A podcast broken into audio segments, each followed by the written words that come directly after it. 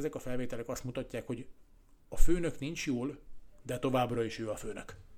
Tehát, hogy él, és ne pletykáljon senki a haláláról, tényleg él, lásd, itt van. Igen, most éppen nincs jó formában, de ezzel együtt azért itt van. Tehát van vizuális anyagunk arra, hogy Putyin nincs jól. És egyre több olyan esemény van, vagy olyasmi indikátor van, hogy itt van egy esemény, amely Putyinnak meg kéne lennie, és nem jelenik meg. Vagy kijönnek az eseményről szóló videók, de aztán némi gondatlanságba adódóan kiderül, hogy Putyin csak oda montírozták, és valójában nem volt ott. Ez itt az Ekhilar Podcast és a Margit Kol című műsor. Maradj velünk és ismerd meg a pénz- és tőkepiacok világát, és ami mögötte van. Köszöntöm a kedves hallgatókat, Török Lajos vagyok, és ismét egy Margin Call Extra, ugyanis ismét Rácz Andrással fogok beszélgetni, akivel utoljára nem sokkal az orosz-ukrán háború kirobbanása után beszéltünk, nem sokkal, és akkor azért nagyon sok minden olyan téma előkerült, aminek úgy gondoljuk, hogy sajnos most is van aktualitása, elég csak abból kiindulni, hogy sajnos még most is zajlik ez a konfliktus. És hát a mai témában nem lehet más, mint tényleg ezt kivesézni, hogy meddig tarthat ez a folyamat még, illetve milyen kimenetelek lehetnek. Köszönöm, András, hogy ismét eljöttél, szervusz. Én köszönöm a meghívást, szia. És szerintem vágjunk is bele, ugyanis hát a legégetőbb kérdésre, ami mindenkit érdekel, ugye amikor a múltkor lezártuk ezt a beszélgetést, akkor ugye azt a konklúziót vontuk le, hogy ha minden az addigi információink szerint halad, akkor nagyjából hat hét alatt vége lehet ennek a konfliktusnak, és hát sajnos azt látjuk, hogy ez több mint hat héttel ezelőtt történt, és még mindig nagyon intenzív harcok zajlanak Ukrajna területén. A kérdés az, hogy mi volt az, amit talán egy kicsit máshogy látunk azóta, tehát mi volt az, ami megváltoztatta ezt az erőviszonyokat, és mi lehet ennek a időbeli kifutása esetleg mostani információink alapján. Iszonyú jó kérdés, hogy, hogy tényleg elmondtad a korábbi podcast eredményét, hogy az ember elemzőként szerintem akkor csinálja jól, amit csinál, hogyha reflektál arra is, hogy mi az, ami megváltozott, mi az, amit rosszul látott, mi az, ami másképp történt ahhoz képest, amit, amit ugye előrejeleztünk, előrejeleztem. A döntő faktor, azt hiszem, hogy az egyik döntő faktor, vagy talán tényleg a döntő faktor, az a nyugati katonai segítség. Tehát Ukrajna most már teljesen egyértelműen a nyugati katonai segítségnek köszönhetően tudja tartani az állásait, sőt, a Kherson és a Kharkivi fronton tud kisebb ellentámadásokat is csinálni. Tehát ők maguk is azt mondják, hogy nyugati fegyverzet nélkül, gondolva ez alatt harckocsi elleni fegyverekre, légihárító fegyverekre, rengeteg kézi és könnyű fegyverre, és ugye egyre inkább nehéz tüzérségre is. Tehát, hogy nyugati fegyverek, nyugati katonai segítség nélkül nem, tud, nem tudnák magukat tartani. Szerintem ez volt a döntő faktor. Egy kicsit ebbe belemenve is egy nagyon sok, amikor tehát a magyar médiában olvas erről valaki, a nyugati médiában azért én úgy gondolom, hogy nagyrészt az ukrán állásponttal találkozunk, nyilván nem véletlenül azért, hiszen mégiscsak mondhatjuk azt, hogy a mi oldalunkon ők harcolnak jelenleg. Viszont az orosz álláspont ugye talán az most, ugye nyilván volt az elején sokféle butaság is elhangzott szerintem, de a, kvázi az álláspont az volt, hogy azért is kellett most részben megtámadni Ukrajnát, hiszen pont emiatt, amit most is láttuk, hogy milyen jól tudja tartani magát, és egyre nagyobb ez a nyugati segítség. Tehát lehetett volna egy orosz, vagy volt egy olyan orosz félelem, hogy ez jogos volt az orosz félelem, hogy esetleg amennyiben most nem támadták volna meg Ukrajnát, akkor képesek lettek volna az eddig megszállt területeket visszafoglalni, hogyha ilyen mértékben fejlődik az ukrán hadsereg? Nem, itt a történet időrendje fordított. Tehát ilyen mennyiségű nyugati fegyver azt követően kezdett beáramlani Ukrajnába, hogy Oroszország megtámadta Ukrajnát. Ugye kétezer-huszonkettő február huszonnegyedike, tehát az orosz támadás előtt, Ukrajna kapott ugyan kézi és könnyű fegyvereket, elsősorban az Egyesült Államoktól, balti országoktól, néhány más európai államtól, de közel sem ilyen mennyiségben és közel sem ilyen spektrumban, mint most. Tehát itt az az orosz ö, hivatalos narratíva, vagy hogy tetszik kifogás, hogy ez egyfajta preventív háború, amire azért volt szükség, mert, mert Ukrajna előbb-utóbb képessé vált volna rá, hogy megtámadja Kelet-Ukrajnát, megtámadja Donbaszt, ez teljes egészében fals.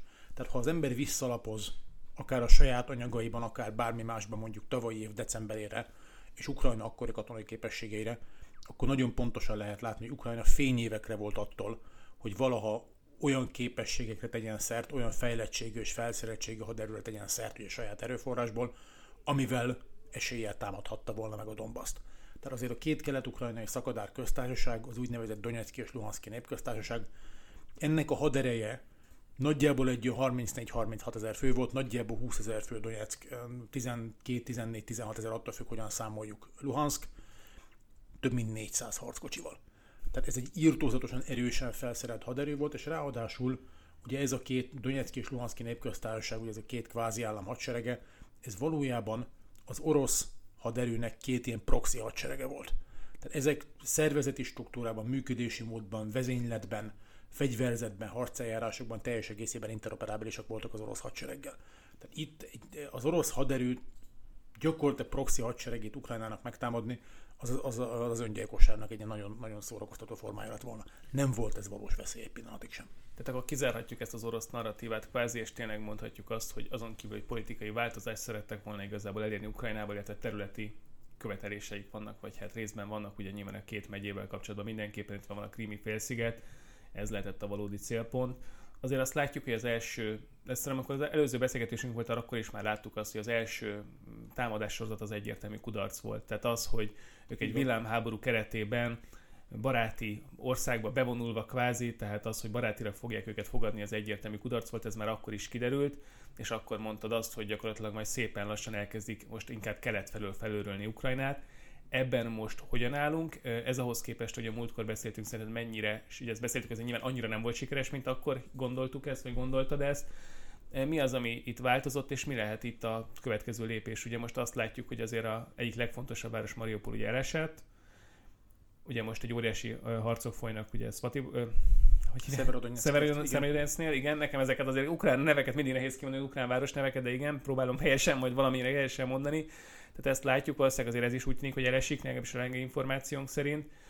Mik lehetnek a következő célok, illetve hogy azt látjuk, hogy Putyin részéről, illetve az orosz részéről nagyon minimális hajlandóság mutatkozik arra, hogy leüljenek tárgyalni. Igen. Tehát a, amikor legutóbb beszéltünk, akkor sokkal hatékonyabbnak látszott az orosz hadsereg, mint ami ennek valójában később bizonyult. Tehát eh, én magam is elkövettem ezt a hibát, hogy azt hittem, hogy gyorsabban fognak tudni előre menni eh, Kelet-Ukrajnában, de hát kiderült, hogy számosan inheres gyengeségtől szemben az orosz haderő, amitől egyszerűen nem tud gyorsabban előre menni. Azt egyébként eltaláltuk, hogy nagy dinamikus eh, páncélos hadműveletek helyett, villámháborús átkarolások helyett ilyen lassú, felőrlő típusú hadviselésre térnek át. Ennek egyébként strukturális okai is vannak, meg, meg földrajzi okai is. Ugye nagyon sokan vártak, akár Kelet-Ukrajnában nagy mélységi átkaroló műveleteket, az orosz hadsereg ilyeneket hajtana végre, mert mindenki azzal az analógiával jött, hogy a második világháború alatt láttunk ilyen műveleteket. Igen ám, de. Van legalább három fontos különbség. Ugye a második világháború alatt sokkal nagyobb erők álltak egymással szemben. Tehát csak a, a Paulus-féle hatodik hadsereg az nagyobb volt, mint a komplett orosz támadó erő. Tehát sokkal nagyobb erők álltak egymással szemben, több harckocsival, több, több páncélozott szállítójárművel, több tüzérséggel, tehát sokkal nagyobb erőkkel nyilván könnyebb nagy, nagy, nagyszabású manővereket végrehajtani. Másrészt a második világháborúban gyakorlatilag nem volt valós idejű hírszerzés az ellenség mozgásáról. Rádiófelderítés vagy rádiófigyelés volt, vagy semmi több. Ma viszont már ugye műholdakkal, drónokkal, nagyon fejlett signal intelligence eszközökkel valós időben lehet azt látni, hogy hogyan mozog az ellenség. Tehát olyan típusú meglepetésszerű átkarolásokat, amiket a második világháború villámháborús műveletében láttunk, ilyet már nem lehet csinálni, egyszerűen nem tudsz meglepetést szerezni. És ugye a harmadik ok, hogy a második világháború óta sokkal urbanizáltabbá vált a terep. Sokkal több város van, nagyobb városok, és minél urbanizáltabb egy terület, annál nehezebb ugye ott mozogni. Tehát itt, itt arra kell számítani, hogy az orosz elsősorban tüzérségi erőfölény az egyelőre érvényesül, és ö, nem jut eszembe, ki fogalmazta meg, de nagyon-nagyon képszerű. Oroszország gyakorlatilag porrá lövi az ukrán állásokat a Donbaszban, aztán pedig átmásznak a romokon. Tehát közelharc is mostanra alig-alig van. Mert tényleg az orosz tüzérség ö, dominálja ezt, ö, ezeket a harcokat. Maguk az ukránok mondják azt, hogy lövegek számában egy-tízszeres, néha egy-tizenötszörös hátrányban vannak. Ezt, ezt így nem lehet sokáig tartani. Kicsit a másik pontra visszatérve, hogy itt említetted ezt a felderítési potenciált, itt mit látunk, hogy mekkora nyugati támogatás egyébként Ukrajna számára? Tehát ez saját erőből történik, meg ez a felderítési előny, vagy hát felderítési élő gyakorlatilag adatközlés, vagy ezt nyugati segítséggel kapják meg? Ugye ez, ez már egy olyan határmesdje, amit, amiben nem csak nyílt információk vannak, tehát ilyenkor az ember ilyen kérdésekre óvatosan kell, hogy válaszoljon. Uh, Ukra- de hiba volna Ukrajna képességét lebecsülni. Uh-huh. Tehát különösen uh, elektronikai uh, felderítésben illetőleg a drónokkal végrehajtott felderítő műveletekben kifejezetten ügyesek, tapasztaltak, mégiscsak nyolc éve háborúznak ugye, ugye Oroszország ellen. Ezzel együtt a felderítési és hírszerzési információk, különösen az orosz csapatok valós idejű mozgását illeti, ez amennyire nyilvános forrásokból rekonstruálni lehet, ezt elsősorban a nyugati szövetségesektől kapják, leginkább az Egyesült Államoktól, valóban valós idejű. Tehát sok esetben úgynevezett actionable intelligence-t kapnak, tehát olyan hírszerzési információt, ami alapján azonnal lehet mondjuk egy tüzérségi csapást indítani egy, egy, egy megtalált orosz nagyobb értékű célpontra. Teljesen valós idejű. Nem nagyon látszik, hogy Oroszország ezzel ellen hogyan tudna egyébként védekezni. A számbeli fölény az, ami, ami itt az orosz, az orosz előnyt adja. Picit ugye beszéltél is erről, hogy a lövegszám különbözetével most a számbeli fölény, ugye, amikor először beszéltünk, és azóta hiszen nagyon sokszor jött ez az attention rate, tehát hogy ki mennyire veszíti el a haderejét. Attrition rate, igen. igen. Ezt most hogy látjuk? Tehát, hogy most hogy állunk erről? Van-e bármiféle valós információnk, vagy tippelni lehet azért csak így kívülről inkább? Figyelj, átfogó képünk nincs. Tehát az ukránokkal továbbra is az a helyzet, mint eddig, hogy nagyon-nagyon zártan kommunikálnak, az ukrán haderő állapotát nyilvános forrásokból gyakorlatilag nem lehet rekonstruálni. Bizonyos dolgot azért ezzel együtt tudunk. Tudjuk azt, hogy az ukrán vezetés néhány héttel ezelőtt azt mondta, hogy napi ötven-száz halottat veszítenek. Zelenszkij elnök egy héttel ezelőtt már napi száz-kétszáz halottról beszélt, és ugye ehhez tartozik még legalább háromszor-négyszer ennyi sebesült. Tehát ez, ez nem egy olyan vesztességtempó, attrition rate, ha úgy tetszik, amit túlságosan sokáig lehet tartani. A hardware vesztességekkel, ugye azt az Orix projekt, az továbbra is dokumentálja. Hardware szempontból úgy tűnik, hogy Ukrajna még egy darabig tudná magát tartani, elsősorban tüzérségi eszközökben súlyosak a vesztességeik, az, ami az orosz oldalt illeti, de ugye az, hogy az ukránok, bocsánat, még egy dolog, tehát az, hogy az ukránok ilyen mennyiségű katonát veszítenek el, részben halottként, részben sebesültként, nem tudjuk, hogy mennyiből, és nem tudjuk, hogy ez milyen régóta tart. Tehát ezek ilyen snapshotok, ezek ilyen pillanatfelvételek, hogy azt mondják az ukránok, hogy most éppen ennyi a veszteség. Ugye az orosz vesztesség kapcsán az ukránok arról beszélnek, hogy már több mint harmincezer orosz katonát semmisítettek meg, azt hiszem, hogy harminckétezer körül áll a szám nagyjából. Ez az ukrán hivatalos adat. Nyugati nyilvánosságra hozott hírszerzési információk tizenöt és húszezer közé teszik az orosz uh, halottak számát. Ugye ha halottanként három sebesültel számolunk, akkor ugye tizenötezer halottnál az azt jelenti, hogy ugye ehhez tartozik további negyvenötezer sebesült, tehát összesen nagyjából hatvanezer fő esett ki, ugye egy körülbelül kétszázezer fős támadó kontingensből. Hogyha a felső küszöböt nézzük, vagy az egyelőre ismert felső küszöböt, ugye hogy, hogy, hogy húszezer körüli halottjuk van, akkor ahhoz hatvanezer sebesült tartozik, tehát nyolcvanezer katona es neki, vagy véglegesen, vagy, vagy valamennyi időre ebbe a támadó kontingensből sok. Mindez az attrition rate, ez, ez igazából azt jelenti, és itt jön talán az a legfontosabb dolog, amire érdemes figyelni a következő hetekben, hónapokban. Ha Oroszország fenntartja azt a narratívát otthon, hogy ez nem háború, hanem különleges katonai művelet, tehát nem mozgósít, akkor záros időn belül kifogynak a szárazföldi erőkből. Tehát ha a Donetszk és Luhansk, ha Luhansk és Donetszk megyét megszerzik, akkor utána muszáj lesz lassítaniuk, egyszerűen az attrition rate túlságosan magas lesz, túlságosan nagyok lesznek a vesztességeik. Tehát ez, tényleg ez a legfontosabb dolog, amit nyilván az aktuális eseményeken kívül figyelni kell, hogy mozgósítanak-e az oroszok. Egyelőre nem ezt csinálják, leginkább azért nem egyébként, mert ugye ha mozgósítást rendelsz el, akár részleges, akár teljes, az kötelező. Az egy olyan dolog, hogy akkor Iván Ivanovics, Ivanovó járás, Ivanovó falujában, eddig ugye őt nem érintette a háború. Eddig azt látta a tévében, hogy különleges katonai művelet megy, és egyébként orosz oldalról döntően hivatásosok meg szerződésesek harcoltak. Oda keveredett néhány sorállományú is, de döntően azért hivatásosok meg szerződésesek csinálták ezt a háborút, tehát az, akinek ez a munkájuk. Ha viszont mozgósítást rendelsz el, akár csak részlegeset is, akkor Iván, akkor Iván Ivanovicsnak el kell küldeni a fiát háborúba. Tehát akkor a háború beköszön Iván Ivanovics ajtaján, ezt a Kreml láthatóan el akarja kerülni. Minden mást csinálnak, borzasztó érdekes. Tehát nem mozgósítást csinálnak, hanem valamiféle rejtett toborzást. Ugye kettő között a különbség az az, hogy a mozgósítás az kényszer alapú, a toborzás az önkéntes. Hívnak vissza tartalékosokat, akik nem olyan régen szereltek, és nagyon jó pénzt ígérnek nekik. Vetnek be katonai magánvállalatokat, zsoldosokat. Hívnak haza orosz békefenntartókat, vagy külföldön szolgáló orosz katonákat. És ugye megszállt területeken, Donetszk és Luhansk megye megszállt részein a két úgynevezett népköztársaságban, na ott kényszersorozás van.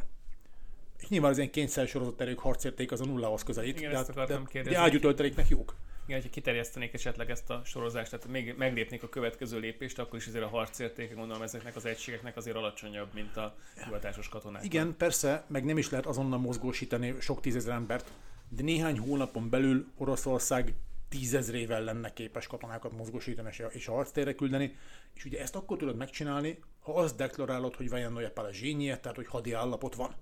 Tehát átállítod az egész orosz gazdaság működését, hadi állapotra és az egész orosz politikai rendszer működését, nem tudjuk, hogy mi történne.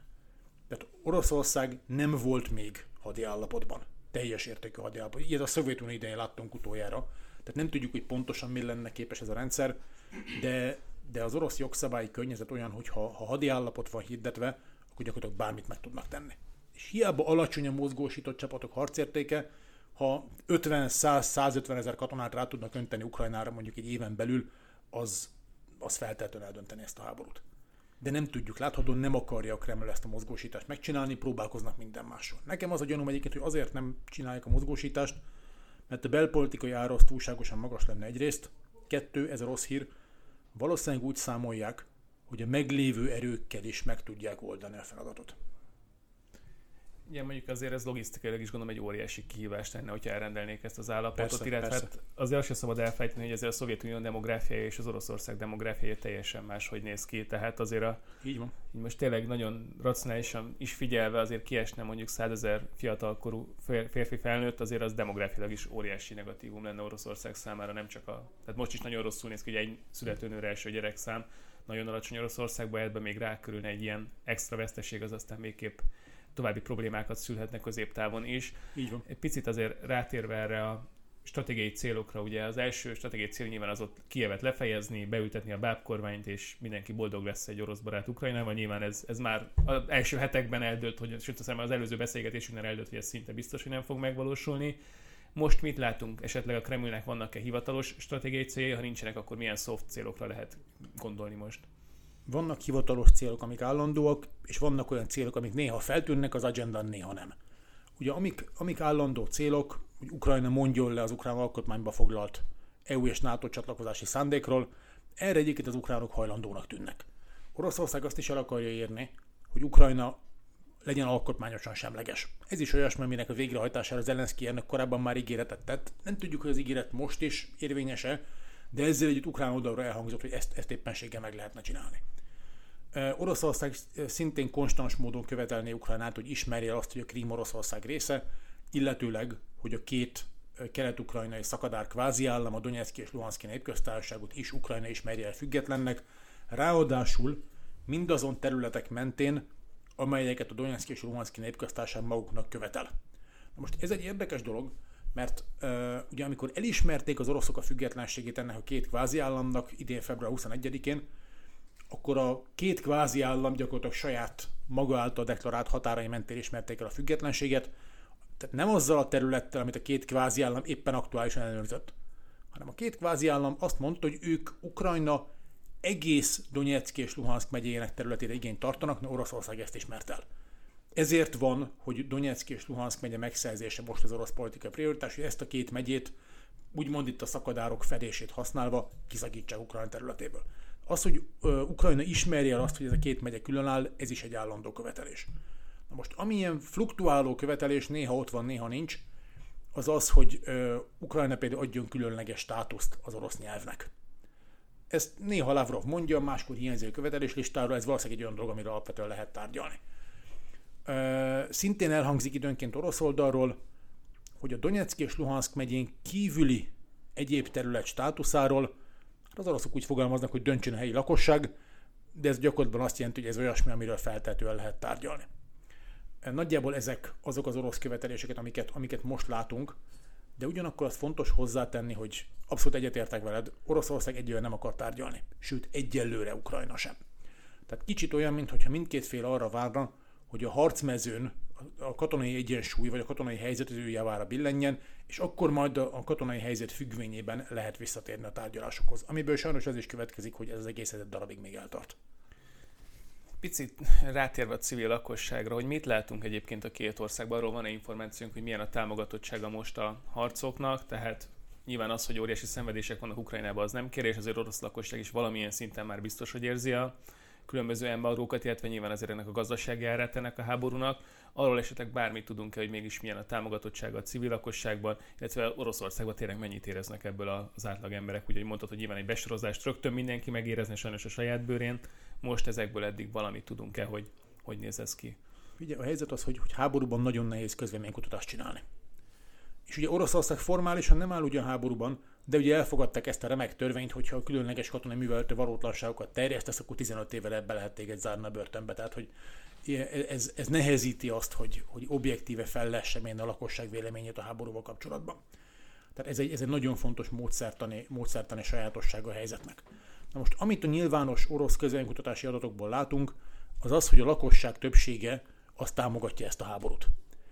Nem őszintén, de, de támogatja. Tehát továbbra is az a helyzet, hogy ilyen, ilyen szükséges rosszként fogják fel ezt az egészet. Vannak intőjelek arra, hogy a helyzet valószínűleg nem annyira fényes, mint a Kreml szeretné láttatni. De mondok példát, tehát ha én mondjuk orosz állampolgár lennék, és valaki engem fölhívna, és bemutatkozna, hogy ő egy közvéleménykutató, és András Gáborovics, ugye Gábor volt édesapám neve, tehát hogy én András Gáborovics lennék, András Gáborovics támogatja ön a különleges katonai műveletet. Én lennék a különleges katonai művelet legnagyobb támogatója. Mert ugye fogalmam nincs, hogy ki van a volna a másik végén. Persze, világos. Tehát telefonos közvéleménykutatás esetében ez mindig ott van. Ami, ami nagyon érdekes, hogyha megnézzük a, a közvéleménykutatási statisztikákat, vagy ezeket az adatsorokat, ugye általában mindig van az legutolsó sor, hogy hát erre nehéz válaszolni, aki nem válasz. Ez ilyen kilenc-tíz százalék szokott lenni. Mostanában ez hirtelen lement egy-két százalékra. Miközben a lakosság valószínűleg nem lett határozottabb, tehát a lakosságnak mindig van egy olyan része, aki ez a hát fene tudja attitűdöt képvisel, de a hivatalos adatsorokban hirtelen úgy tűnik, mintha sokkal kevesebb lenne, aki nem ad érdemi választ. Szerintem ez, ez lehet olyasmi, hogy na, itt, itt, itt, itt kozmetikázzák egy picit az adatokat. Ezzel együtt is, tehát mivel tehát pontos adatunk nincs az orosz lakosság attitűdjéről, de azt azért fontos leszögezni, hogy nincs össztársadalmi ellenállás egyelőre a háborúval szemben. Ugye a... Az, az elit tiltakozik, az a városi értelmiség tiltakozik, tiltakozó petíciók vannak, nyilatkozatok vannak, van egy ilyen demográfia megoszlás, és minél fiatalabb valaki, annál inkább elítéli a háborút. Van egy nagyon éles város-vidék ellentét ebben, de ezzel együtt is a Kreml, a Kremlön egyelőre nincs olyan társadalmi nyomás, hogy ezt a idézéles különleges katonai műveletet abba kéne hagyni. Ugyanakkor azért az az irány, amifelé Oroszország megy, ez nagyon sokaknak nem tetszik. A háború kezdete óta legalább négyszázezer ember hagyta el Oroszországot, talán több is.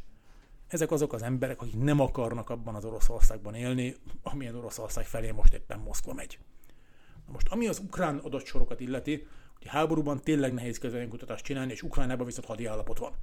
Tehát ott azért megint mások az információbiztonsági szabályok, meg hogy mi az, amit ki lehet mondani, mi az, amit nem. Ugye mindenki a, a, a Rating ügynökségnek az adataira szokott, szokott hagyatkozni, és a Rating szokott ilyeneket mérni, hogy a lakosság kilencven akárhány százaléka támogatja Zelenszkij elnököt, és a lakosság kilencven körüli százaléka bízik a győzelemben. Na most itt azért megint érdemes elolvasni a, a módszertanról szóló apróbetűs részt. Ugye a Rating is telefonon dolgozik, és ugyanez igaz. Tehát ha én Ukrajnában élő állampolgár vagyok, és engem valaki felhív, hogy támogatom a különleges katonai műveletet, valószínűleg támogatni fogom, mert nem támogatni, az, az lehet kockázatos. Egyrészt. Kettő, a Rating az Ukrajnában élő lakosságot méri. Azokat a területeket, amiket telefonon elér. És például megszállt területeken ott már nem működnek az ukrán hálózatok. Egyrészt, kettő, azt a nagyjából nyolc millió ukránt, aki már Nyugat-Európában van, őket nem mérik. Azt a több mint egy millió ukránt, akit az oroszok elhurcoltak orosz területre, őket sem érik. Tehát a Rating adatai az egy, az egy, az a, az a, nem, a, nem a teljes lakosságot méri. Ők azt mondják, hogy reprezentatív, de ezt nem tudjuk ellenőrizni. Tehát, hogy én azért óvatos vagyok egy picit ezzel a, ezzel a kilencven százalékos támogatottsági aránnyal. Ezzel együtt is az ukrán helyzetre is körülbelül ugyanazt lehet mondani szerintem, mint az oroszra. Ö, nincs olyan nyomás a kijevi vezetés, hogy már pedig azonnal abba kéne hagyni a háborút. Tehát a lakosság többsége minden bizonnyal támogatja ezt, mégis az ő oldalukról honvédő háborúról van szó. Tényleg a saját hazájukat védik. Kicsit kitértem erre, hogy Oroszországból, illetve Ukrajnából óriási mennyiségű ember ment nyugatra, nyilván nem véletlenül. Ugye az ukránokról az utóbbi időkben volt róla hír, hogy esetleg egy részük visszaindult volna Ukrajnába. Erről esetleg kicsit tudsz többet beszélni, hogy nagyjából milyen arányokról beszélünk, hogy ezt mennyire kell komolyan venni. Azért nyilván kétszer is meggondolja az ember, mikor tér vissza, akár Kijevbe is, ami talán most nem lesz katonai célpont a következő időszakban. Hát figyelj, ENSZ adataim vannak, múlt pénteken néztem utoljára, akkor úgy volt, hogy kb. nyolc millió ukrán volt. Nyugat-Európában részben már megkapott menekült státusszal, vagy pedig ugye, ugye így feldolgozás alatt. És viszont azok száma, akik Nyugat-Európából léptek be Ukrajnába, az aztán két egész három millió volt. Tehát van egy, van, egy, van egy visszaáramlás. Egy része az embereknek tényleg hazamegy, mert most már látszik az, hogy mondjuk Kijev nem fog elesni, már Kharkivba is mennek vissza, ott mondjuk nehéz a helyzet, de ezzel együtt mennek vissza oda is. Tehát az látszik, hogy a, a, a háború elején azért nem volt egyértelmű, hogy Ukrajna, mint állam ezt a dolgot túlélje. Tehát az első néhány napban, hétben tényleg ilyen páni félelem uralkodott a menekültek között, meg a teljes bizonytalanság, hogy atya ég, mi lesz. Tehát gyakorlatilag az Armageddon elől futottak az emberek. Most arra, ennek az Armageddonnak a veszélye azért elhárulni látszik. Tehát racionálisabban lehet már megközelíteni ezt a konfliktust, és az látszik, hogy tényleg, tényleg sokan mennek vissza. Nem tudjuk, hogy ott maradnak-e. Ugye ez egy, ez egy nagy kérdés. De ugye eleve a menekülteknél az volt a helyzet, hogy a katonakorú férfi lakosságot néhány kivételtől eltekintve nem engedték ki az országból. Tehát a menekültek legnagyobb része nő volt, vagy gyerek, vagy idős, vagy beteg. Tehát szétszakadtak családok. Milliószám. Ezen a ponton, amikor egy picit javul a helyzet, akkor, akkor lehet, hogy anyu és a gyerekek hazamennek. Legalább megnézni, hogy mi a helyzet, különösen azokon a területeken, ahol már nincsenek harcok. Szokott lenni, tudod, egy ilyen mintázat, hogy mondjuk maradva a kijevi körzetnél. Kijevtől északra fekvő települések, Csernyihiv, vagy akár Buksa, Irpin, Szumi, ezek a kisebb-nagyobb városok. Most hazamegyünk, megnézzük, hogy mi maradt a házból, megnézzük, hogy mi maradt a lakásból, megnézzük, hogy lehet-e ott kezdeni valamit magunkkal, vagy, vagy aztán visszamegyünk külföldre. Tehát, a vissza, tehát az, aki most visszamegy Ukrajnába, ez nem azt jelenti, hogy Ukrajnában is marad. Ez egy ilyen fluid folyamat. És annál is inkább, hogy Ukrajnának van egy vízummentességi megállapodás az Európai Unióval, tehát ukrán állampolgárként, ha neked van egy biometrikus útleveled, akkor kilencven napig vízummentesen tartózkodsz az é u területén, tehát ha úgy tetszik, kibemászkálhatsz. Nem tudjuk. Tehát, hogy van, van egy visszaáramlás, de hogy ez mennyire lesz tartós, ezt szerintem még korai megmondani. Maradj velünk! Ez a Margin Call, az Ekhilar pénzügyi kibeszélő podcast műsora. Az adás első felében beszéltünk arról, hogy nagyjából most hol tartunk, szerintem a második felében érdemes arról beszélni, hogy mi lehet ennek a kifutás. Ugye részben már beszéltünk abról, hogy ki milyen követelésekkel, pontosan inkább az orosz követelésekről beszéltünk. Ugye most szerintem indulunk először a katonai oldalról most is. Ugye Ukrajna egy elég jelentős listával állt elő, hogy milyen fegyverekre lenne szükség, és tudjuk, hogy eddig is ezért jelentős kérelmekkel rendelkezett. Esetleg lehetséges olyan katonai szállítmány, ami az ukránok javára eldönteni ezt a konfliktust, tehát kaphatnának-e annyi hadieszközt, vagy bármilyen más segítséget, amivel esetleg akár ellentámadásba lendülhetnének, akár esetleg tényleg maguk javára. Tehát, mint mondtad, gyakorlatilag minden két fél arra vár az tárgyalás előtt, hogy hát, ha neki kedvez majd a katonai helyzet. Ukrajna számából ez, bocsánat, Ukrajna számára ez bármilyen módon lehetséges lehet-e? Elméletileg persze. Tehát, ha kapnak elegendő modern nyugati fegyvert, és hozzá kiképzést és lőszert, akkor képesek lehetnek ellensúlyozni az oroszok meglévő számbeli fölényét. Ugye most uh, hetek óta a legtöbb szó arról esik, hogy, hogy nehéz tüzérségi rendszereket szeretnének kapni, nagy hatótávolságú nehéz tüzérségi rendszereket. És egy mozgó nehéz, ez volt a másik nagy követelés, ugye? Tehát, hogy, uh, hogy tényleg ellensúlyozni tudják az orosz tüzérség számbeli fölényét. Na most ilyen rendszerek már érkeznek, egyelőre nem elég nagy számban. Tehát ugye a magyar sajtóban is nagyot futottak ezek az amerikai HIMARS rakétarendszerek, rak, rakétasorozatvető rendszerek, ebből Ukrajna hány darabot kap? Négyet. Tehát nyilván hagyományos fegyverből nincs olyan rendszer, amiből négy darabbal csodát lehetne tenni. Most ezzel együtt a, nekem van egy olyan tippem, hogy az, hogy ennyire fejlett eszközökből egyelőre keveset kapnak, ennek részben van egy tesztfunkció is. Tehát megnézni, hogy Ukrajna hogyan, mennyire fegyelmezetten használja mondjuk ezt a négy darab HIMARS-t, és ha jó használják őket, akkor majd kapnak többet. Ugye különösen a HIMARS-nál volt, vagy HIMARS, attól függ ki, hogyan ejti, ugye ennek a hatótávolsága akár háromszáz kilométer is lehet, ugye hozzávaló lőszertől függően. Most azt a lőszert, amivel háromszáz kilométer el lehet lőni, ezt nem kapják meg. Pont azért, hogy Ukrajna mondjuk orosz polgári célpontokat Oroszország mélységi területén ne támadjon. Olyat viszont kapnak, amivel nyolcvan kilométerre lehet precíziós csapást mérni. Tehát itt majd ki fog derülni, hogy, hogy Ukrajna hogyan, mennyire bölcsen, mennyire hatékonyan használja ezt a négy ilyen rendszert. Én például most a Kígyó-szigeten nem szeretnék megszálló orosz katona lenni. Mert az egy viszonylag magától értetődő célpont a HIMARS-ok számára, majd meglátjuk. E, tehát kis, tehát nagyon sokféle nyugati fegyvert kapnak, egyelőre ezek kis számban érnek oda a frontra, vagy, vagy kis számban ígértek meg őket, de később sokkal több jön. Tehát itt, amiből nagy számban kaptak, ugye az amerikaiaktól kapott em hétszázhetvenhetes tarackok, ebből több mint kilencven darabot kaptak.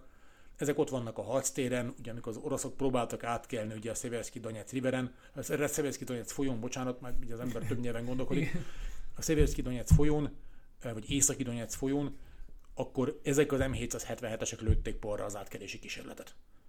És ugye nem csak a fegyver számít, hanem a hozzávaló lőszer is. Ezeknek a em hétszázhetvenheteseknek ugye a cső, a lövegcső élettartama az kb. kétezer lövés.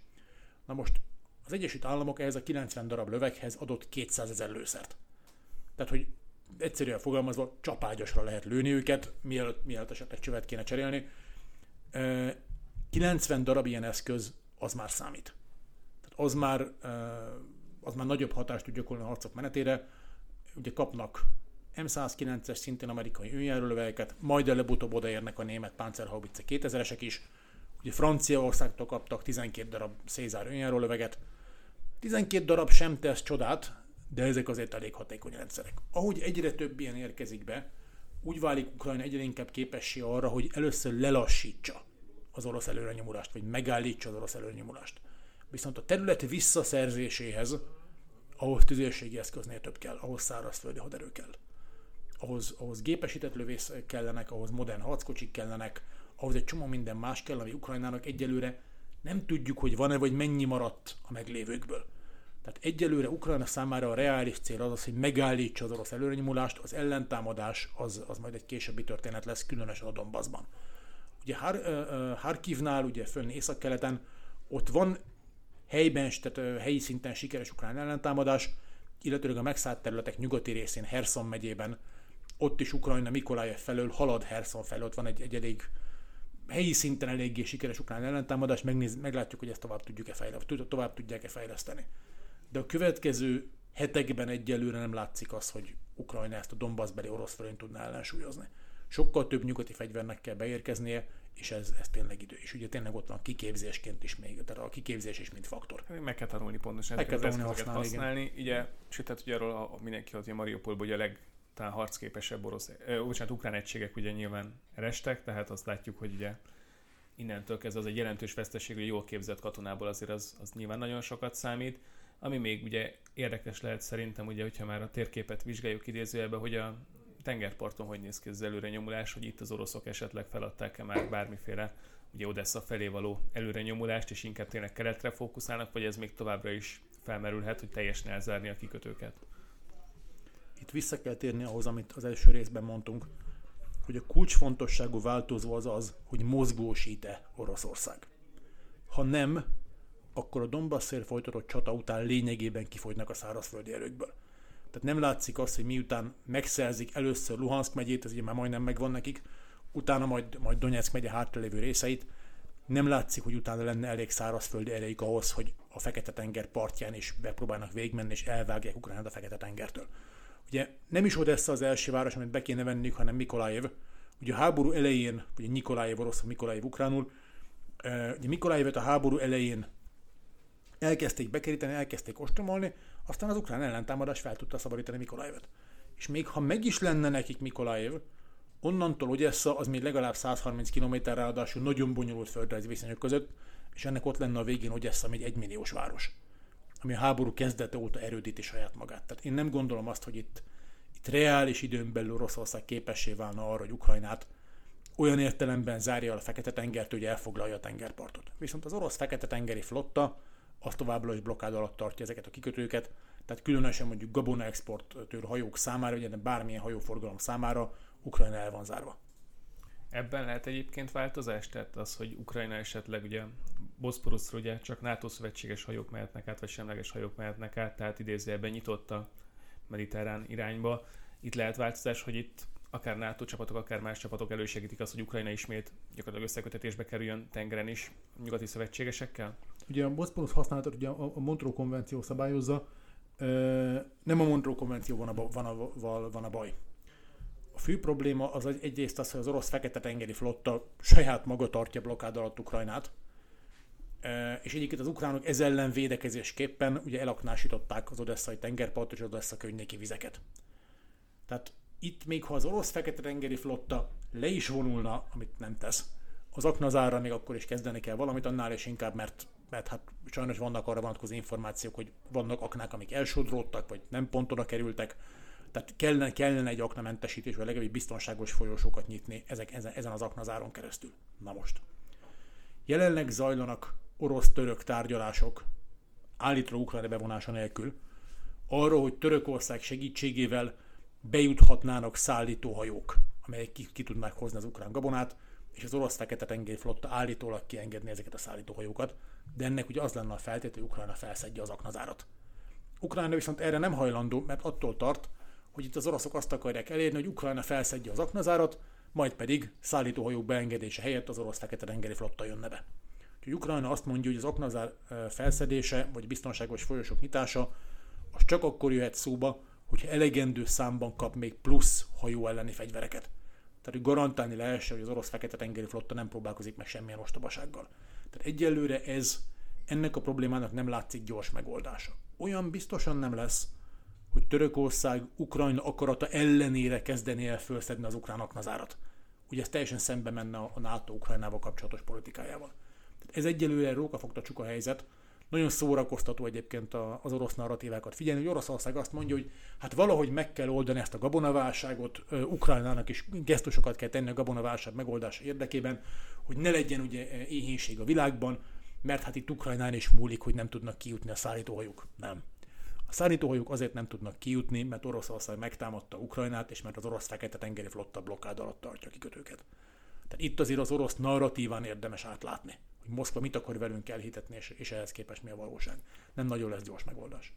Egyébként egy picit részbe áttérve a gazdasági részről, nyilván minket az is érdekel, nyilván nem akarok téged olyan kellemetlen. Viszont én nem értek hozzá. Ne, nem, nem, azért szerintem olyan kérdéseket, tehát amit biztos, hogy te jobban fogsz tudni, mint mi egyébként, hiszen rész részben inkább földrajzi kérdések ezek. Nyilván ugye a részben a buza kérdéskör, tehát az, hogy arról tudunk-e valamit, hogy esetleg akár a megszállt, akár a harc alatt lévő területeken bármiféle mezőgazdasági munka folyik-e, illetve nyilván az ehhez minél közelebbi, tehát hogy gyakorlatilag a mezőgazdasági munkákról mit tudunk Ukrajnában egészében, tudjuk azért, hogy nagyon nagy infrastrukturális problémák vannak, elég csak az üzemanyag ellátásra gondolni, és hogy itt ez nyilván ugye ez nagyon nagy kérdés, tudjuk azt, hogy a világ kereskedett kalóriának nyolcada Ukrajnából vagy Oroszországból érkezik, és hát nagyon-nagyon nagy rászoruló országok vannak, akár Afrika egészére is gondolhatunk.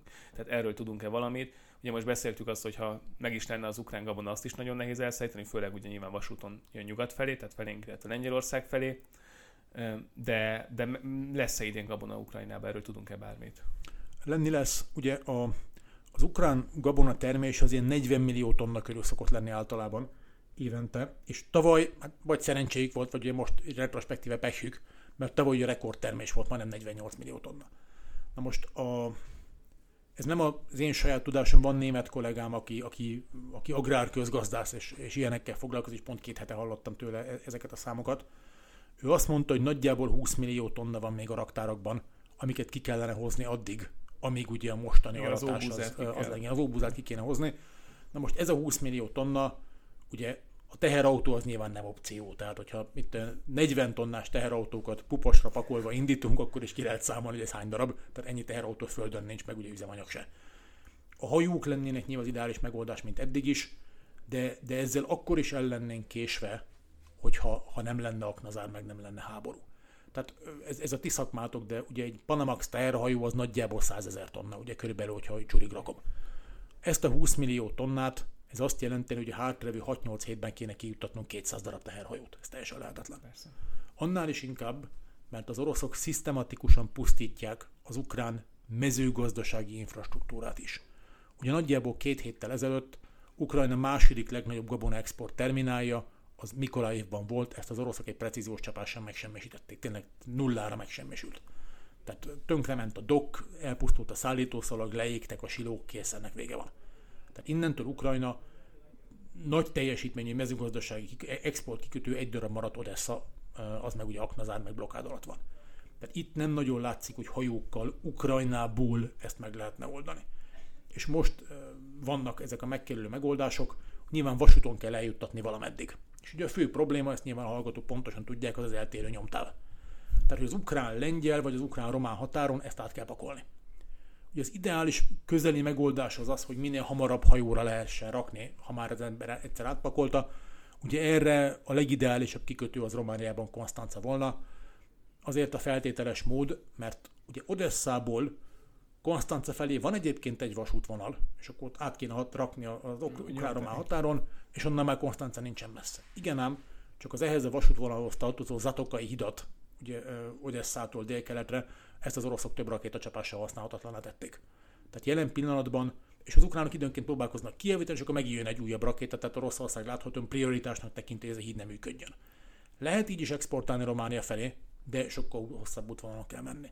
Tehát ami működő megoldásnak látszik valamennyire, az az, hogy az ukrán-lengyel határon átrakni, és akkor Lengyelország kikötőkbe vinni, meg, meg más kikötőkbe, megkerülő módon, tehát nem közvetlenül Konstanca felé, de mégiscsak román kikötőkbe, és, és akkor ott rakni Konstancában hajóra, illetőleg ugye a Dunához elvinni és dunai bárkákra rakni, és aztán a bárkákról majd valahol máshol átpakolni.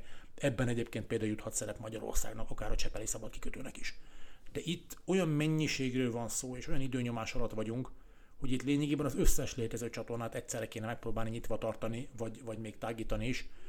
Ugye a kérdésedre válaszol, hogy lesz aratás? Lesz. Nem tudjuk, hogy pontosan mekkora területen, de azért Nyugat és Közép-Ukrajnát a harcok alig-alig érintették.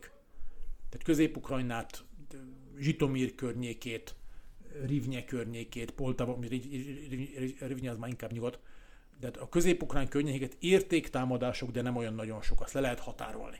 Tehát ahova mondjuk rakéta esett, akkor azt, azt le kell keríteni, ott nyilván akkor nem dolgozom kombánnal vagy traktorral, de a többi területen tud, tudnak menni a mezőgazdasági munkák. A megszállt területeken ott, ott, ott ez egy fekete lyukszerű helyzet van.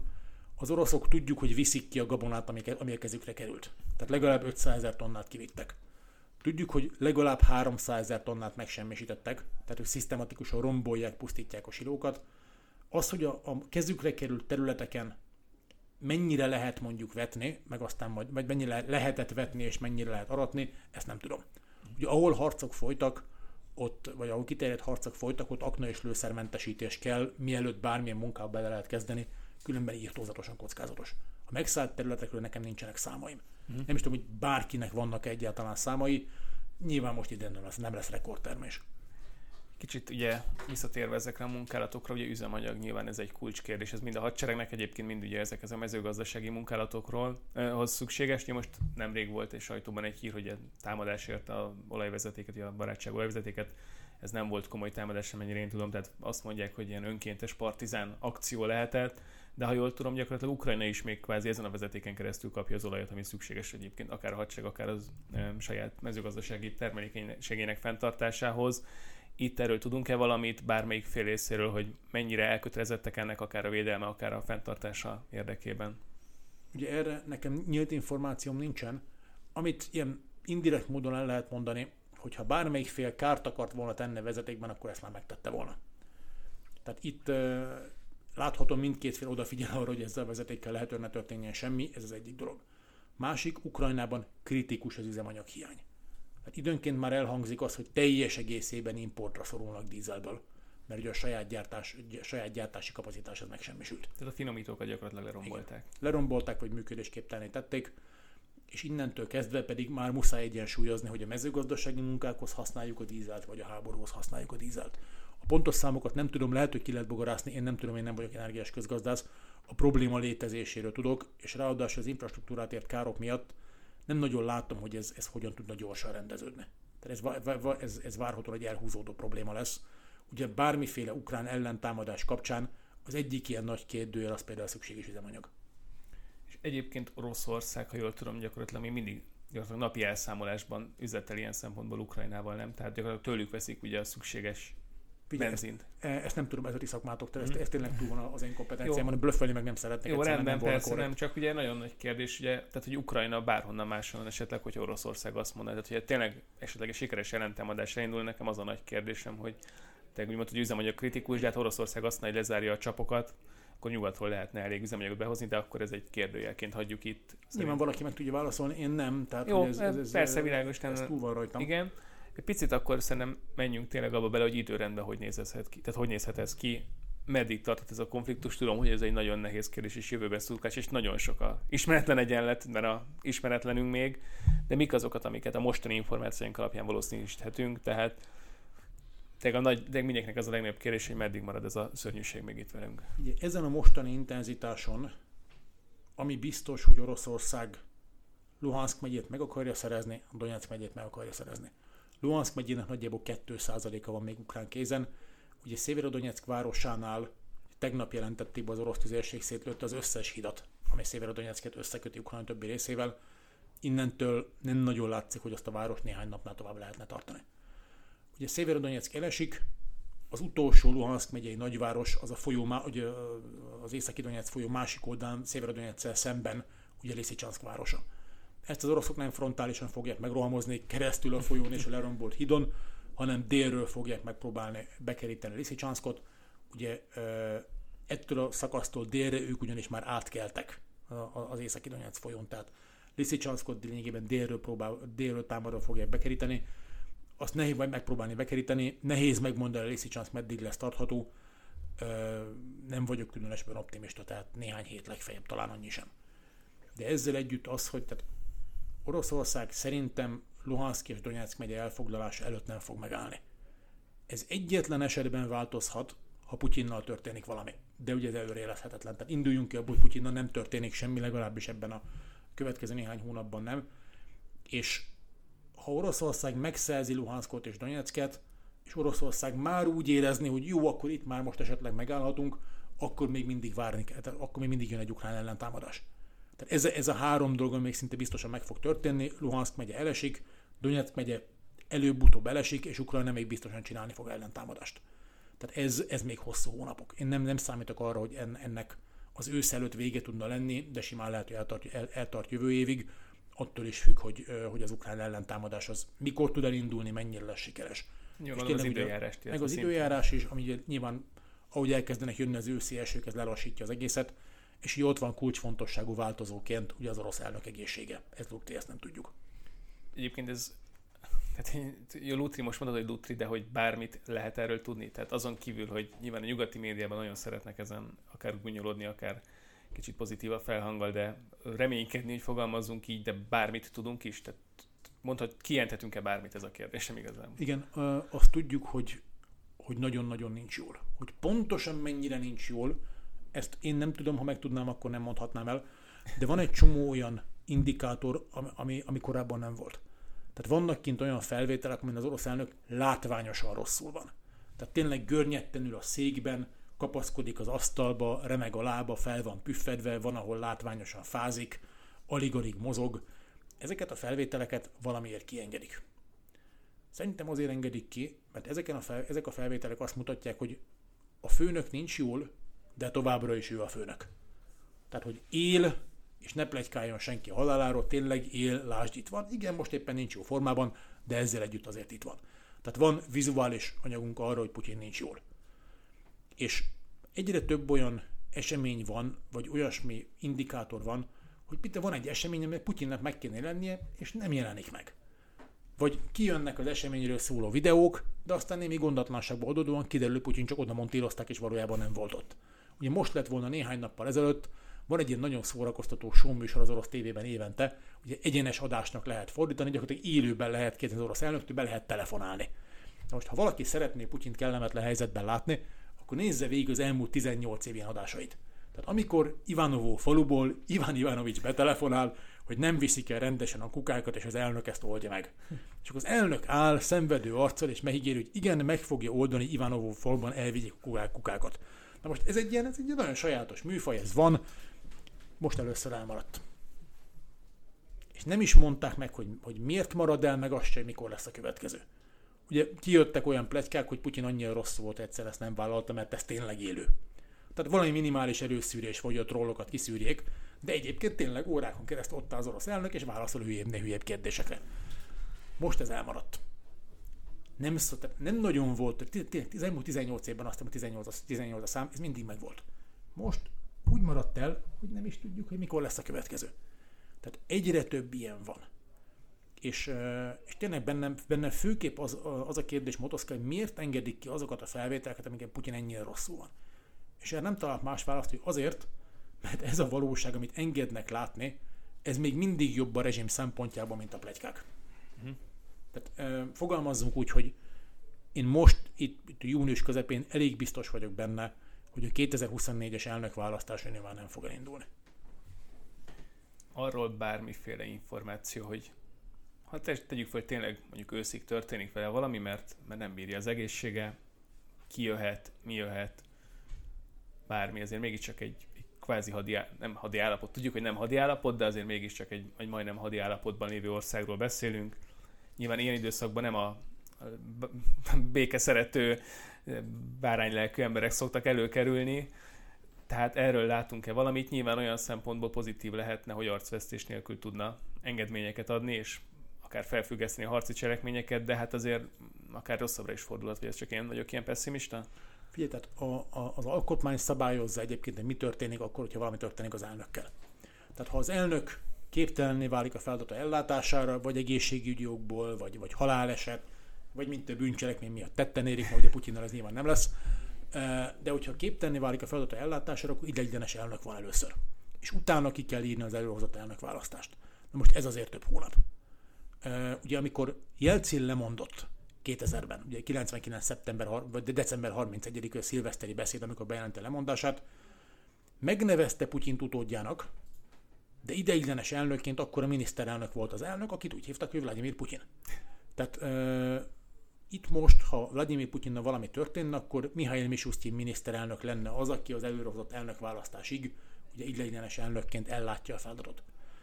A, az, hogy az, utána az előrehozott elnökválasztást kinyeri, ezt, ezt most még korai megmondani, nem nagyon látjuk, hogy, uh, hogy én legalábbis nem látom, hogy ki lehetne befutó, azt látom, hogy kiknek vannak ambíciói. Ugye a volt elnök és miniszterelnök Medvegyev látványosan aktivizálódik, ugye Nikolaj Patrushev eddig is nagyon-nagyon erős volt, és még azért néhány más figura neve is fölmerül. Viszont azt várni, hogy valamiféle külsős kerüljön hatalomra, ez teljes illúzió. Ezt az orosz elitek nem engednék. Tehát aki hatalomra fog kerülni, az mindig belsős lesz.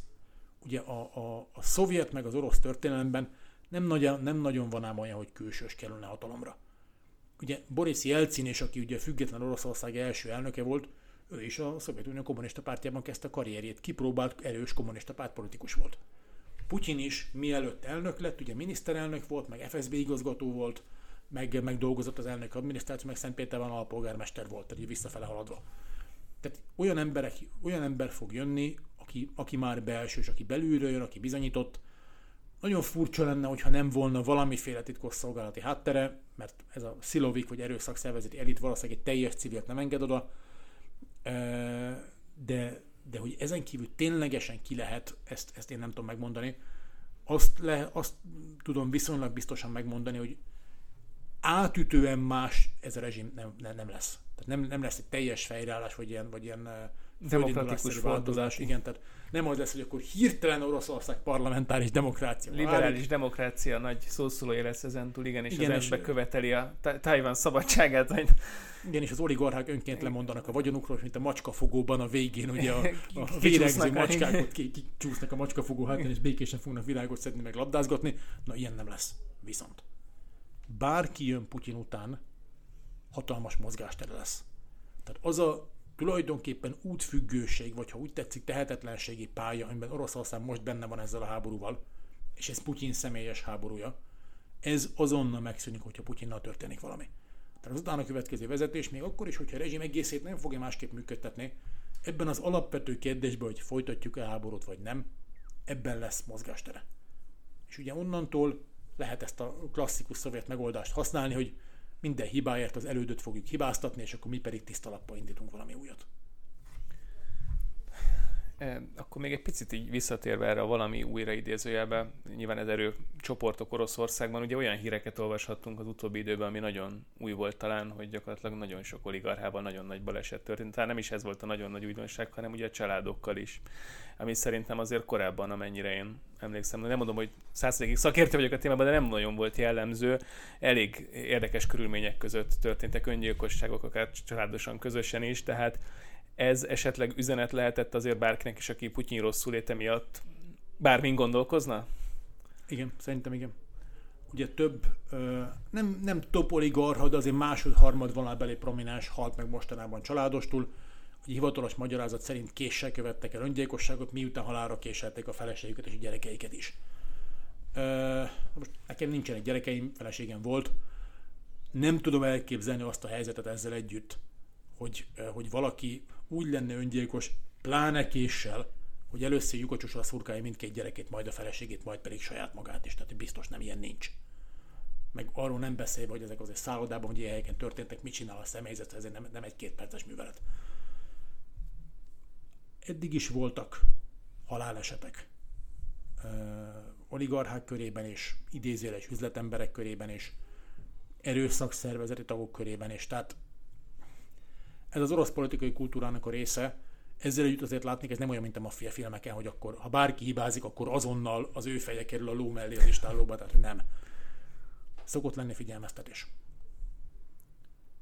Ez gyakorlatilag a szervezet bűnözői kultúrából került át ebbe a fajta működésbe. Tehát ha valakivel komoly gond van, akkor szok, szokott azért olyan figyelmeztetést kapni, amit már nem ért félre.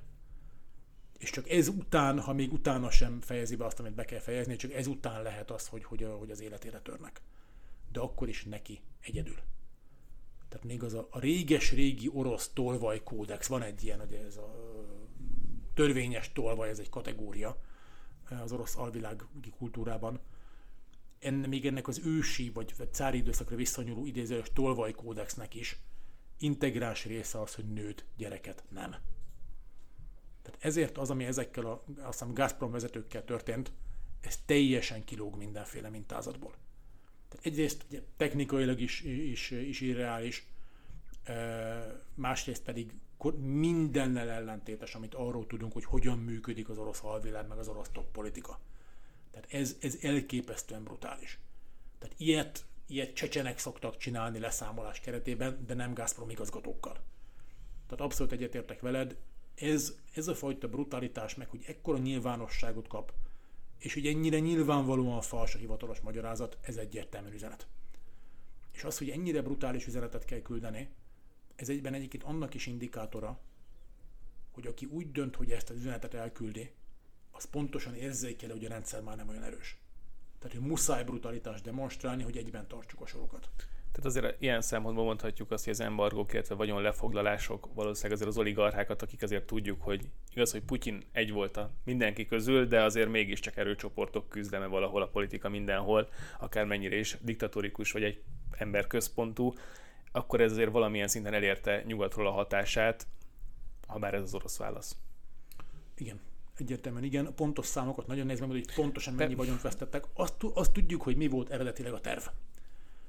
Eredetileg úgy számoltak Kreml, hogy lesznek ugyan valamiféle szankciók, de mivel a háború sem tart sokáig, ezért feltétlenül a szankciók sem lesznek túl, sem túl tartósak, sem túl kiterjedtek, és az oligarchák pedig, abban az oligarchák pedig azt mondták, amennyire ezt nyilvános forrásokból tudni lehet, hogy lesznek vesztességeitek a nyugati eszetekkel, de majd az itthoniokból kompenzálunk. Tehát nyugi, nem jártak rosszul, és egyébként sem tart sokáig. És aztán kiderült, hogy ez nem így van. Egyébként az, hogy Putyin mennyire függ az erőcsoportoktól, vagy hogy milyen típusú hatalma van, a legjobb analógia, amit eddig hallottam, nem tudom, a Gyűrűk urát láttad, a filmet? I- igen, láttam. Ugye, ugye Sauron szemét szokták mondani, mint analógia, egy mindent látó szem, ami ott van a torony tetején, és amerre éppen fordul a szem, na ott mindent lát. De mindenhol máshol sötétség van.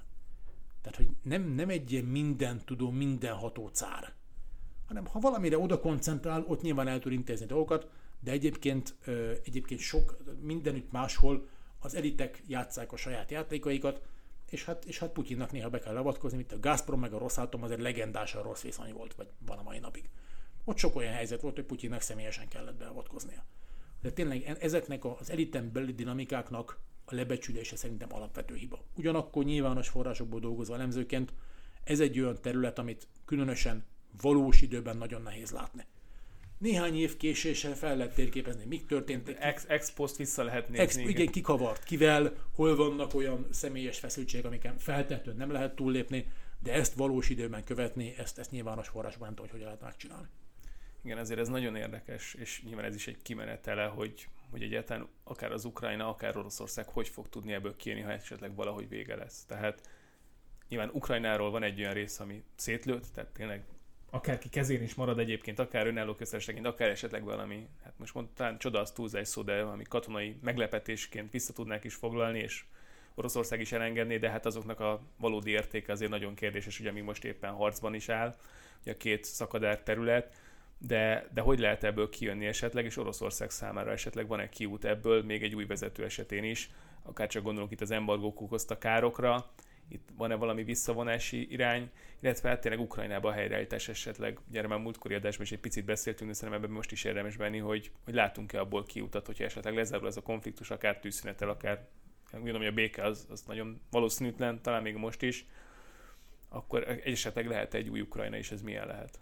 Ugye mindenképpen lesz új Ukrajna, tehát az, hogy Ukrajna számára hogyan fog véget érni a háború, erre azért már bizonyos dolgokat lehet mondani. Az első és legfontosabb az az, hogy Ukrajna tulajdonképpen már most győzött. Tehát az eredeti orosz tervek ugyanis azok voltak, hogy Ukrajna önállóságát porigromboljuk, elfogjuk az elnököt, kiiktatjuk a kormányt, bábkormányt ültetünk be, alkotmánymódosítunk és gyakorlatilag egy csatlós államot csinálunk Ukrajnából. Ez már biztosan nem fog megtörténni. Tehát Ukrajna a legrosszabbat már elkerülte, független államként létezni fog a háború után is. Az, hogy pontosan mekkora területtel, ezt majd a háború eldönti, az egészen biztos, hogy nagyon súlyos embervesztességekkel, és ahogy mondtad, egészen katasztrofális infrastruktúravesztességekkel, gazdasági vesztességekkel. Tehát egy meggyengült, kivér, kivérzett Ukrajna lesz, de egy élő és létező Ukrajna. Nem mellesleg egy fülig és azon túl is felfegyverzett Ukrajna. Tehát itt azért egy olyan Ukrajna lesz Magyarország szomszédságában, ami túlélt egy Oroszországgal folytatott háborút, és irtózatos mennyiségű nyugati fegyver üldögés, ráadásul használni is tudja őket.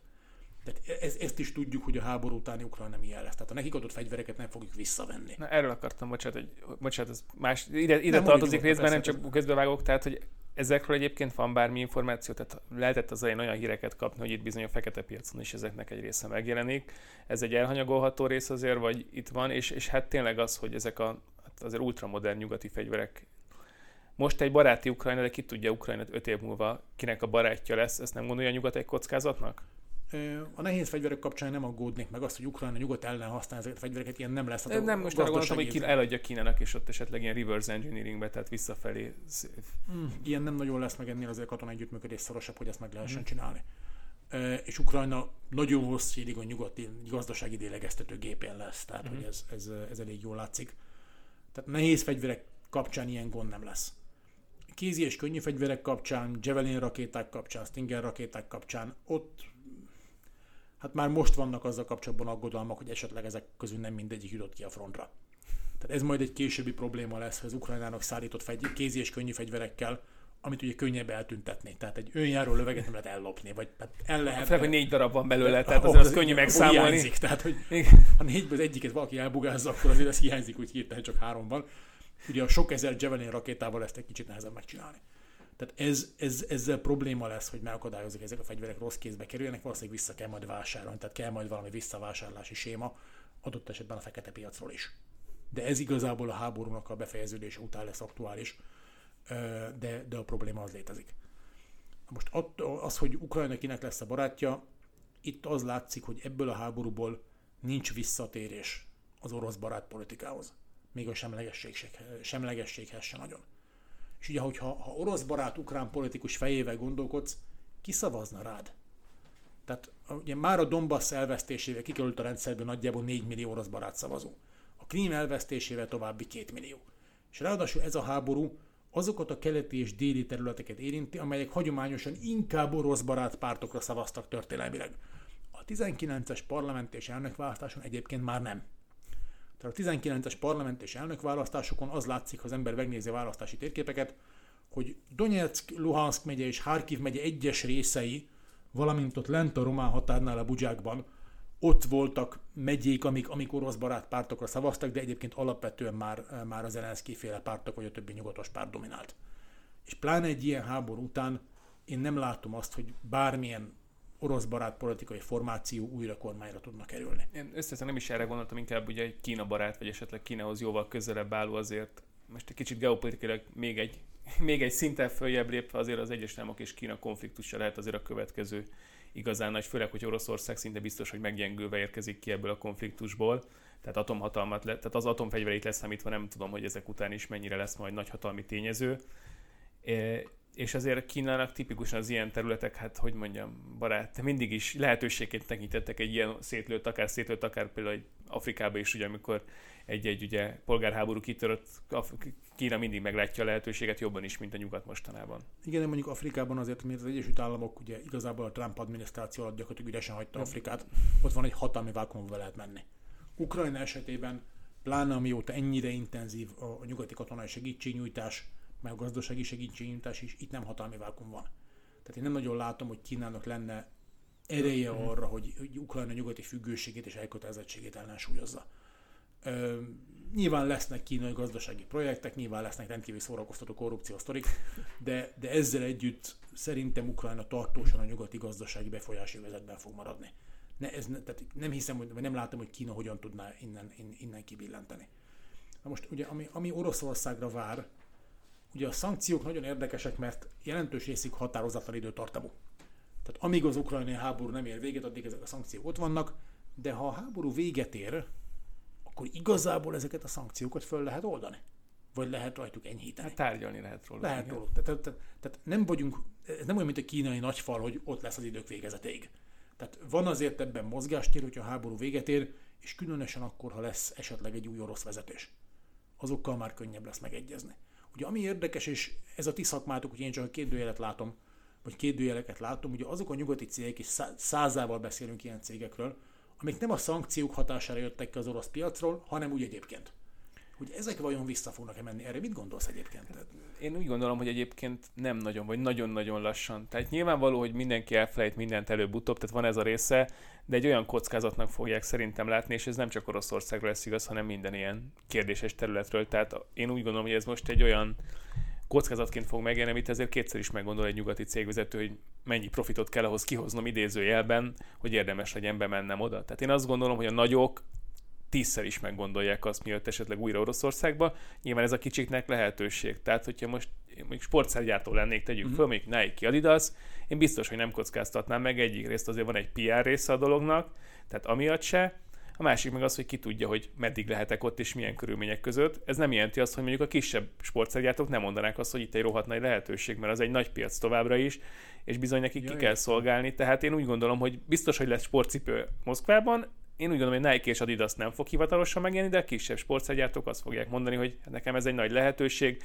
Még a nyugati, hogyha tegyük fel, ez nyugaton mínusz is lenne itt, akkor a plusz, hogy visszahozhatja. Tehát én úgy gondolom, hogy az önkéntes embargókat is nagyon-nagyon két lassan fogják feloldani. Egyszerűen ki, fog, ki meri megkockáztatni azt, hogy még ha jön is egy új vezetés, az mit fog erről gondolni, meddig lehetek itt, milyen új lépéseket fog hozni. És hát ahogy mondtam, én azért Oroszországgal kapcsolatban nem gondolnám, hogy a piaci körülmények között működő állam lenne valaha is, vagy a következő ötven évben mondjuk. Tehát ott mindenképpen bármikor fennállt az a veszély, hogy ilyen ellenembargóként, vagy esetleg ha nem is a következő, de az utána lévő elnök meg úgy fog gondolni a nyugati cégekre, hogy azok a gonosz kapitalisták, akiket el kell innen űzni. Elérték itt az extra profitot, hogy most egy megint szexi szóval jöjjek elő. Tehát én nem gondolnám, hogy ez, ez feltétlenül lehetőségként jelenne meg, főleg nyilván azoknak a cégeknek, akik közben nagyon azt piározzák magukról, hogy ők az emberi jogok és a különböző ilyen nagyon divatos woke ideológiáknak az élharcosai. Azért Oroszország mindig is egy konzervatív ország lesz. Igen, abszolút egyetértek, és megerősíted azt, amit, amit én nem tudtam, csak gondoltam, hogy ez a háború elsősorban a, a, a szankciók, de leginkább a, az önkéntes embargók miatt megfosztja Oroszországot gyakorlatilag mindenféle modern technológiától. Hát tehát... a, ott biztosan, tehát én, én most az, főleg az orosz, nyilván az olaj és a gáziparba próbáltam magamat belásni, hiszen azért tudjuk, hogy ez az egyik legnagyobb kulcskérdés, akár a háborúnak egyébként, akár Oroszország jövőjének, és bárki, aki ebben, ezen a területen beszélek, mindenki azt mondja, hogy olyan mértékű lesz ugye a termelési visszafogás, hogy ez, ez egyszerűen nehéz lesz pótolni. Tehát nyilván egy olajfúrókút sem néz ki úgy, hogy lefúrok és egyszer csak feljön az olaj, hanem ott komoly technológiáról van szó, amiről ugye el vannak zárva most az oroszok, és már csak az, hogy itt folyamatosan csökken emiatt, tehát természetesen csökken a kitermés mindenféle új mezőfeltárás nélkül, már az akkora kockázat az egész globális olajpiacon, amivel kevés elemző számol. Egy orosz szempontból az, hogy nem, nem férnek hozzá a technológiához, én, én nagyon ott tartok attól, és megint nem jut eszembe, hogy ki mondta ezt a hasonlatot, úgyhogy most más tollába lékeskedem, és tudom, hogy Kijevre ráadásul, de hogy Oroszország most éppen a kilencvenes évek legelejére háborúzza vissza magát. Amikor még nem fértek hozzá semmilyen nyugodt technológiához, és van, aki azt mondja, hogy hát Irán is egészen jól el van ezekkel a szankciókkal már hetvenkilenc óta, igen, de Irán sose volt modern fogyasztói társadalom. Az oroszoknak azért volt harminc jó évük fogyasztói oldalról. Most ez, ez nagyon-nagyon brutális véget látszik érni. Tehát tényleg ugye a, a, a nagy kedvencem ez, hogy most Oroszország most önállóan kezd autókat gyártani. Igen. Euró nullás motorral, á bé es nélkül, légzsák nélkül, nélkül. Igen. Tehát menni megy, van benne motor, meg fék, meg lámpa, de körülbelül ennyi. Eljutsz a pontból B pontba valahogy. Igen. Tehát nem tudom, hogy Iván Ivanovics valóban tartósan így akar élni. Ez Bíró Zoltán tanárok szoktam mondogatni, hogy ugye ez a televízió és a hűtőszekrény konfliktusa. Hogy amíg tele van a hűtőszekrény, addig az ember hisz a televíziónak. Viszont amikor a hűtőszekrény elkezd üres lenni, sőt, immár a hűtőszekrény is csak Szaratov, mert ugye már, más már ugye nem jön be, akkor lehet Ivan Ivanovics előbb-utóbb elkezd kérdéseket föltenni, hogy valóban így kell leélnünk. Hát mondjuk ez részben persze megjelenhet, de azért azt is tudjuk, hogy az orosz történelemben nagyon ritka az, hogy a, a kisember valódi változást tud elérni, még ja, a nagy, nagy mennyiségben is. Tehát lehet, hogy a eddigi politikai legitimáció csökken ennek a rendszernek, de hogy ez, ez ahhoz, hogy változásokat elérjen, szerintem lehet, hogy szkeptikus vagyok, de én, én nem érzem elég erőnek. Nem, én nem, nem vagy szkeptikus, én pont, pont úgy gondolom, vagy együtt vagyunk szkeptikusok. Tehát ha lesz változás, ez nem alulról fog jönni, de ezzel együtt ezek a rendszerek azért valamilyen mértékben figyelembe veszik a társadalmat. Persze, a populista bázisa persze, hogy meg kell, hogy legyen, de, de mondom, tehát a Szovjetunió se gondolnám, hogy azért omlott össze úgy unblock, mert hogy annyival jobban éltek nyugaton, mint mondjuk, mondjuk Washingtonban, mint Moszkvában, hogy legextrémebb példát mondjak. Nyilván hozzájárult valahol, és nyilván kevésbé támogatták az emberek emiatt, már amennyire tudtak erről, hogy mekkora ez a különbség, de mégiscsak szerintem az igazi politikai változást más indította el. Igen, és itt is az eliteken belül lesz ez majd. Pontosan, az is egy elitváltás volt részben, hogy hát nem is teljes elitváltás, de hogy az elitek döntöttek úgy, hogy elengedik ezt a dolgot. Hát részben akkor szerintem zárjunk is ezzel, ez egy nagyon, hát nem mondanám, hogy optimista végkicsengés volt. Ez van. Sajnos ez van részben, és hát azt félek tőle, hogy Andrással ismét fogunk majd beszélgetni, még sajnos a háború folyása alatt is, mert egyszerűen sajnos továbbra is ettől tartunk, hogy aktuális lehet, és András szavaiból meg aztán végképp ezt szűröm le, hogy hát ez legkésőbb őszig, de mindenképpen aktuális lesz. Reméljük akkor már a békéhez közelebbi állapotban fogunk tudni beszélgetni, és hát én nagyon bízom, hogy akkor kell András tényleg visszahívnunk most már legközelebb, amikor már megtörtént legalább a fegyverszünet, de nem vagyok benne biztos, hogy ez így fog történni. Köszönöm, András, hogy még egyszer eljöttél, és, és talán megint sikerült olyan témákról beszélnünk, ami mindenképpen érdekes lehet, és, és talán olyan módon beszélni arról, ami nem biztos, hogy a médiában így csapódik le. Köszönöm. Én köszönöm szépen a meghívást. Sziasztok. És köszönjük a figyelmet. Sziasztok. Ez volt a Margin Call, az Equilor pénzügyi kibeszélő podcast műsora. Ha tetszett az adás, iratkozz fel követőink közé, vagy honlapunkon hírlevelünkre, hogy elsőként értesülhess a legizgalmasabb tőzsdei sztorikról.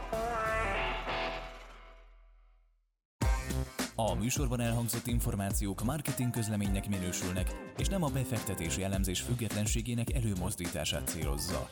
Az elhangzottak tájékoztató jelleggel bírnak, a megszólalók adott időpontban fennálló véleményét tükrözik, nem minősül bármely pénzügyi eszköz jegyzésére, vásárlására vagy eladására történő felhívásnak, befektetési tanácsadásának, továbbá befektetési döntések alapjául sem szolgálhat.